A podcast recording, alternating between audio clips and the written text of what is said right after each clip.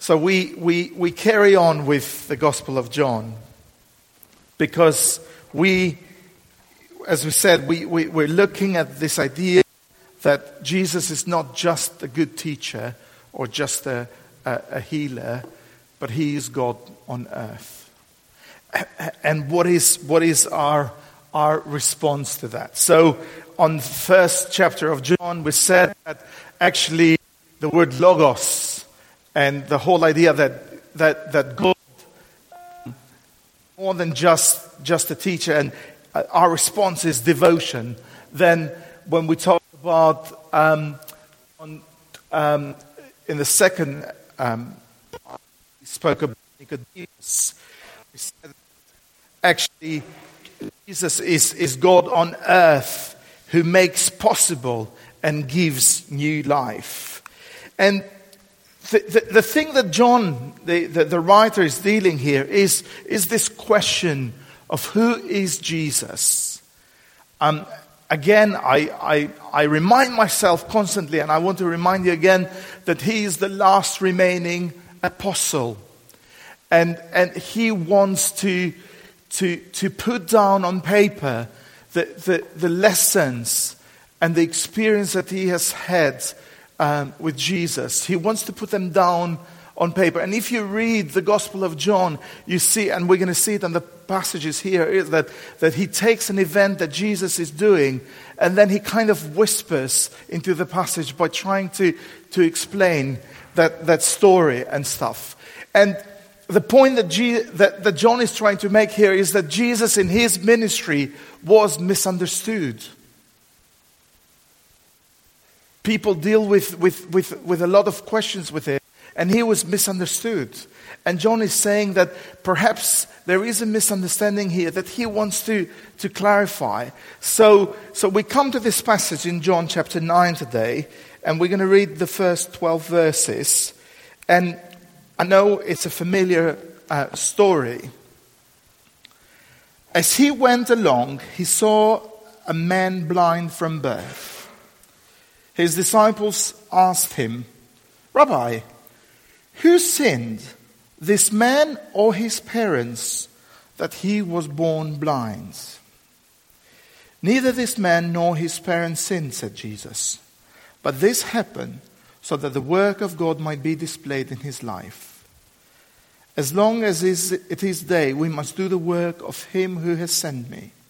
Night is coming when no one can work. While I am in the world, I am the light of the world. Having said this, he spat on the ground, made some mud with the saliva, and put it on the man's eyes. Go, he told him. Wash in the pool of Siloam. The word means sent. So the man went and washed and came home seeing. His neighbors and those who had formerly seen him begging asked, Isn't this the same man who used to sit and beg? Some claimed that he was. Others said, no, no, he only looks like him.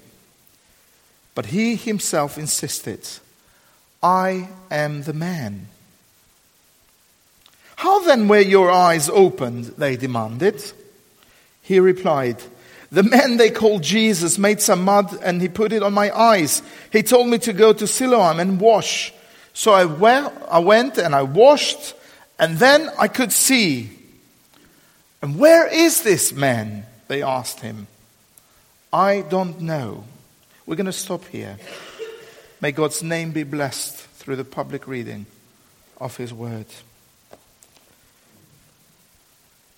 An outcast of society, sitting, standing on the streets of his hometown, begging for mercy is met by God on earth. And John wants to point out some fascinating facts about this story. He's, he's determined that there is some great lessons here that, that, that we need to, to, to stop and, and ponder about. Um, the, the, the, whole story continues that there is a conversation with the neighbors, and then the Pharisees come into the picture and then start telling, uh, asking him how this happens, and he has to tell his testimony several times. So, Jeff, what I want you to do now is to come and stand up here and tell your testimony again for 10 minutes. Is that all right? Yes. But, but that's what's happening. they they're asking him to tell what happens. And if you see, as, as he progresses with telling his testimony, the, the story of him meeting with Jesus becomes simpler and straightforward. And for the man who has been an outcast, and he still is an outcast because they've kicked him out of the synagogue and they want to kick out his parents as well, as you read in the story, one thing is very important, and one thing is very clear. I know I came to the street, somebody had brought me to the street, or I know my way by, by, by touching, making my way down the street. I came, I was blind. Jesus came to see me, and now I see. It doesn't, every time I look at this story, it reminds me of, a, of a, a lady in my home city. When, when I was growing up, I mean, probably my cousins will, will, uh, will remember, we, we had a, near our, our neighborhood, there was a lady, Di Lechoria, and, and she, was, she was blind. And she used to go every time to the town center, every day, daily, go to the town center and make her way back. And sometimes the children would annoy her, sometimes the children would play her with her, and sometimes some people would be very helpful to her to walk her home. And I cannot think of this story without, without thinking that actually, and she was very poor, she was totally an outcast and brings me to this man says, Well, actually, something is true here. I went to beg to my place where I go normally. Jesus came, he put some mud on my eyes, and now I can see. But all of a sudden, this, this story has to be centrifuged into the conversations of the neighbors and the Pharisees and the parents because they cannot identify with the sense that actually this could happen. Well, of course it could happen because Jesus is God on earth. Even the blind man who hasn't got a name says that actually I have never seen, I've never heard in my life of somebody who to be blind and he has been healed and he's, he, he's seeing now. So the story is, is phenomenal and is becoming a point of conversation here. So the neighbors want to get engaged. They ask him, he tells them. The, the parents, of course, are engaged, and basically, the, the, I love it how John whispers in this passage. He's saying that one of the reasons why the parents didn't want to give the right answer is because they've seen their son being an outcast out of the synagogue, out of that place of worship, and now they are next. And if they say that he's been with Jesus, that's what's going to happen. So they're very diplomatic about their answer because the conversation is is this man at the right age to give an answer for himself or not? And obviously they're saying he is, and therefore ask him. Why do you ask us? Do you want us also out? So, and then the Pharisees, they kept not reconciled with the fact that actually the Word became flesh and dwelt amongst us. We saw him full of glory. The light came into his own, and his own did not recognize. That's what's happening here. But the revelation that this guy has about Jesus is phenomenal. Because Jesus approaches him and to his limit understanding of what Jesus is, he recognizes actually the man that they call him Jesus, he came and put some mud on my eyes. And then they ask him again, and he probably has come more to his senses and saying that actually this cannot be done just by a random bloke down the road. And he's, he's a little bit more from that because actually perhaps he's a prophet and the prophet have got this, this miracle powers. And then his revelation expands a little bit more. The story becomes simpler. And the revelation of who Jesus comes becomes bigger. And he says, No one can do this unless he was sent from God. Unless God had not sent him, no one can do this. And then finally, as he's, we, we're going to look at that passage, uh, at those verses uh, in a few moments. When he encounters Jesus, let's read that. Towards the end of chapter 9. verse 35. So, this is the time that the Pharisees have just kicked him out of the city. They have nothing to do with him.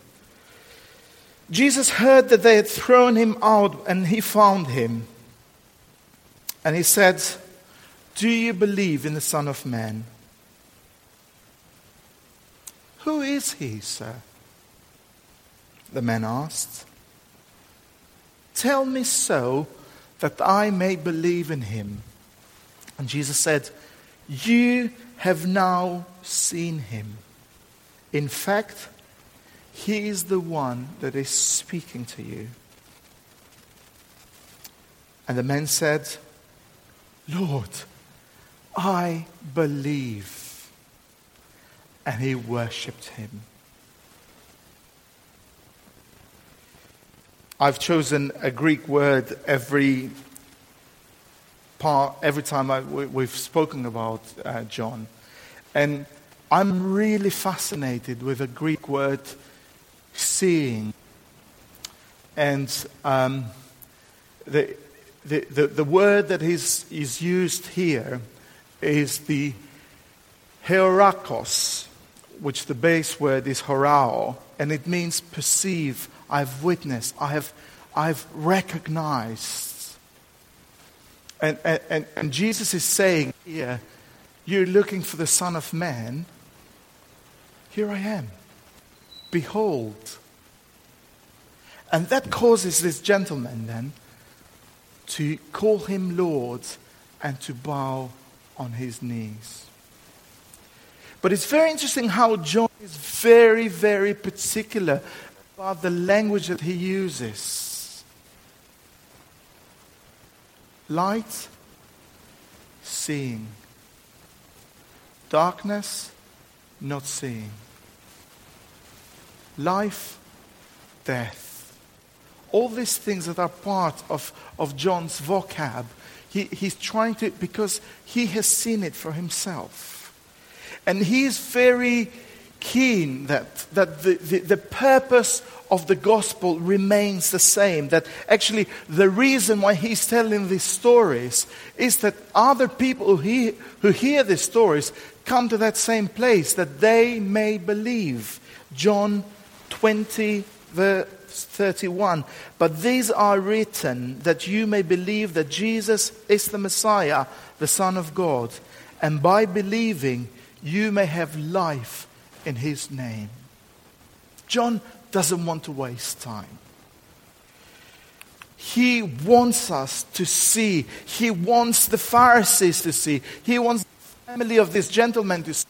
He wants the, uh, Jerusalem to see that actually by him being here and by him exposing the blindness of this gentleman and exposing ultimately the blindness of the Pharisees, he is dis- displaying the works of the Father in heaven.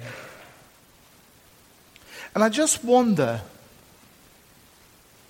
whether we can ask that question today do you believe in the Son of Man in the midst of hopelessness? I, I, I don't know, but, but you, you read this story and there is not much hope for this man. Apart from people giving him some money if they dare to or if they want to. And there is a lot of hopelessness going about as well in the way that we, we, we hear the news. Switch on, just go to BBC, and you see how, how, how gloomy the situation is. Even, even the conversations about Brexit that we have, from whatever side you, you look at it, there is a lot of hopelessness. And I just wonder if, if we as a church of God find our voice and we are able to proclaim and we're able to call, do you believe in the Son of Man in the midst of hopelessness? Well, what's going on in the passage is also that there is theological questions Whose fault is it for this man to be blind? The problem is not with having questions. The problem is what do we do with the questions that we have? And where is the source of our answers? Think the church of God is always in the mode to be defensive about God. And, and we've taken this stance to defend God when actually we know He's sovereign. But the, the question that we ask ourselves then is what is the source of our answers? Do you believe that the source of our answers, and we actually, perhaps it's good for us to say as a church, we haven't got the answer. And that's much more wiser than we try to give an answer and we do a bad job with it.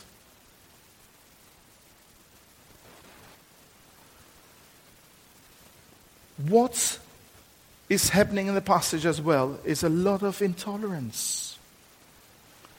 What's going on in our society today is also a lot of intolerance. Do we believe in the Son of Man in the midst of intolerance. And what is our source of peace? What is our source of, of trying to bring reconciliation as God's people? And how is the work of God being displayed through His church in this generation? Unbelief there's lots of that. There is like that in the passage. The Pharisees could not identify with the fact that actually this could happen. Nobody can do that. It's not, it's not possible. What is the source for our faith today? I've been listening to uh, some uh, sermons today, uh, this week on the Gospel Coalition Conference. And one of the questions that um, one of the speakers was asking is what is the source that feeds our faith? And how are we feeding our faith?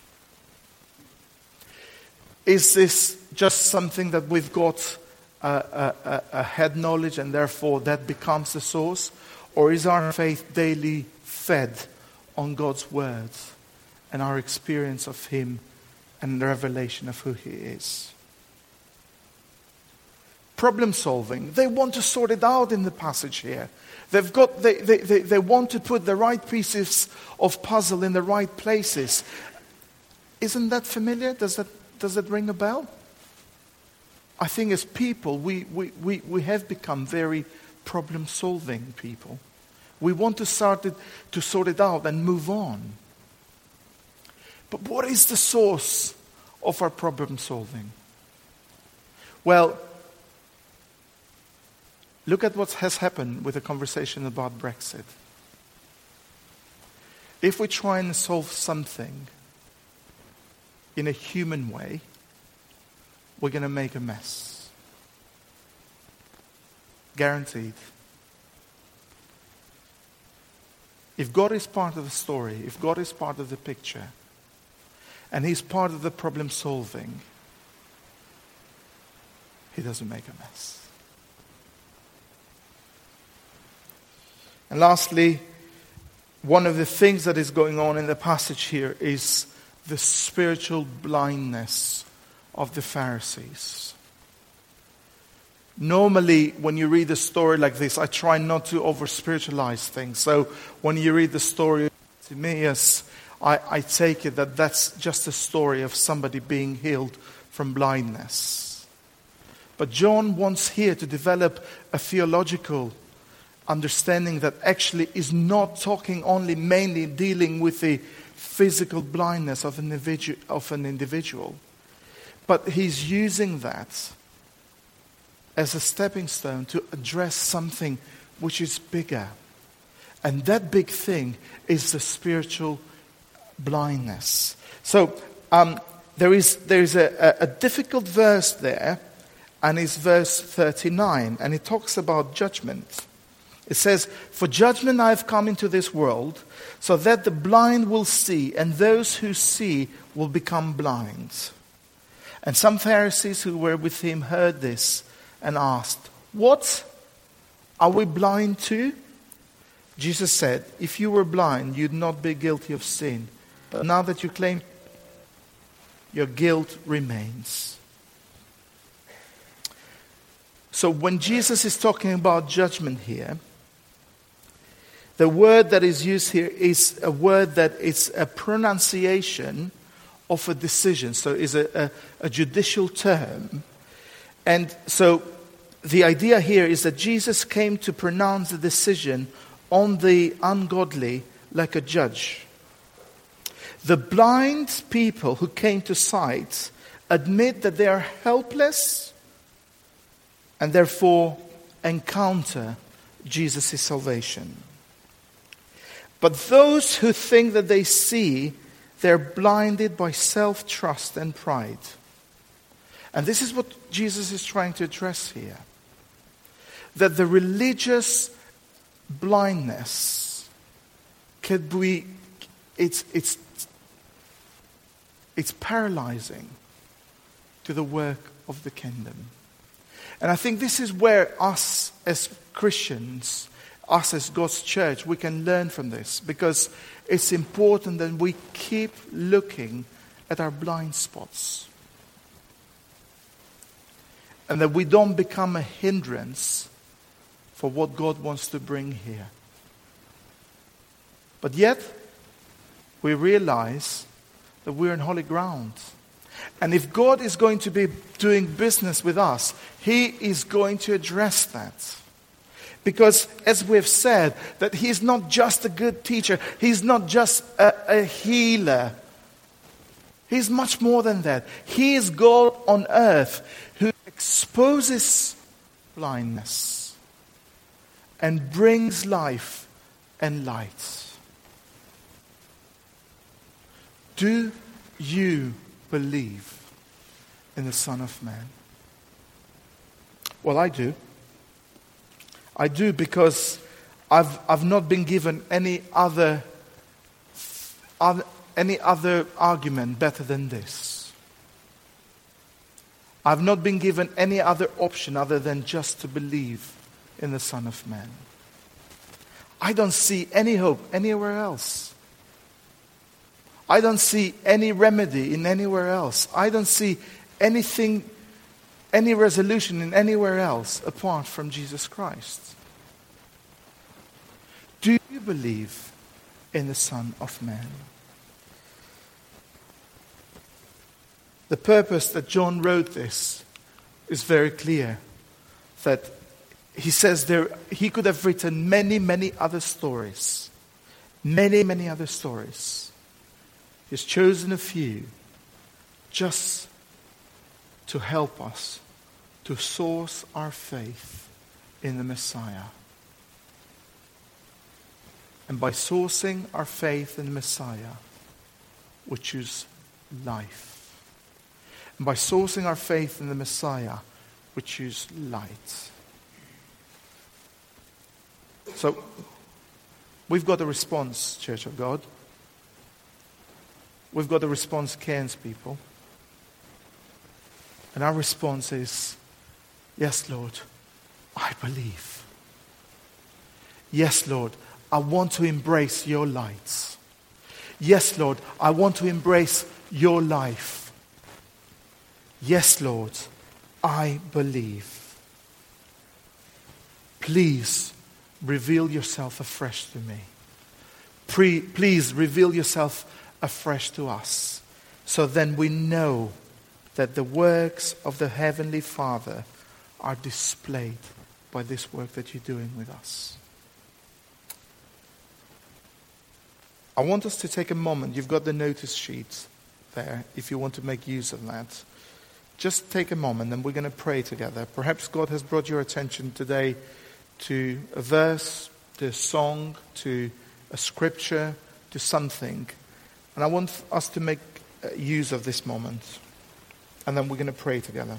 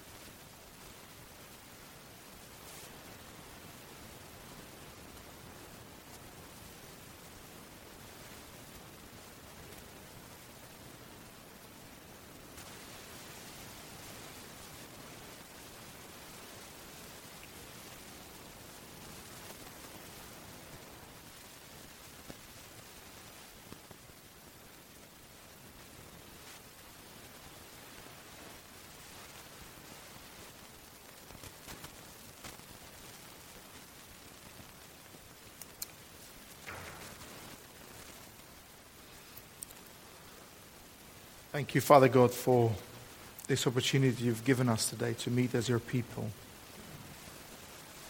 Thank you, Lord, that we have been able to worship you through different parts of the service.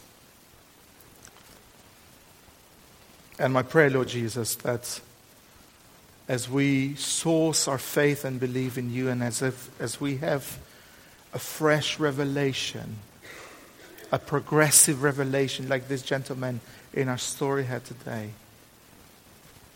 That because of our belief in you, we will fall down on our face and worship you. Not just with our last song, Lord, but with our lives until our last breath. Until we see you face to face. Thank you that God Almighty in His mercy and His grace is dealing with people to this very day, Lord. Is dealing with people like, like that blind man. Thank you, Lord, that in, in your greatness you chose to come down to earth and you dealt with us. And you're still dealing with us.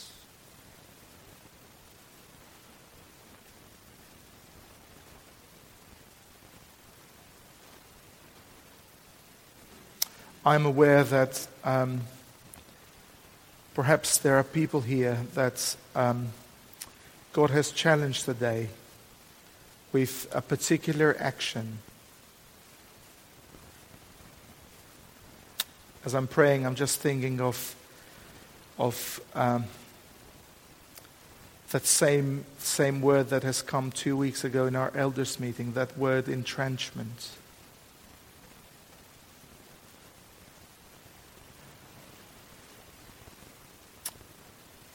And I'm aware that perhaps you've tried many times on your own strength. Well, I have.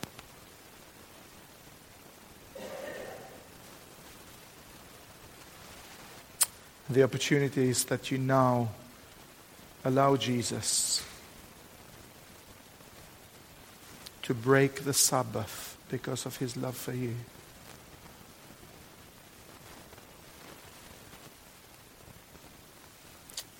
To hand over his hands and pull you up of that entrenchment.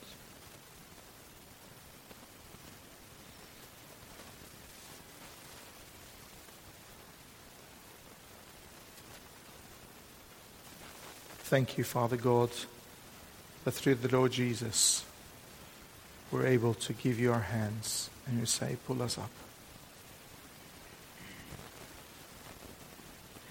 Give us life. Give us light. We want to see you. We want to believe you. We want to worship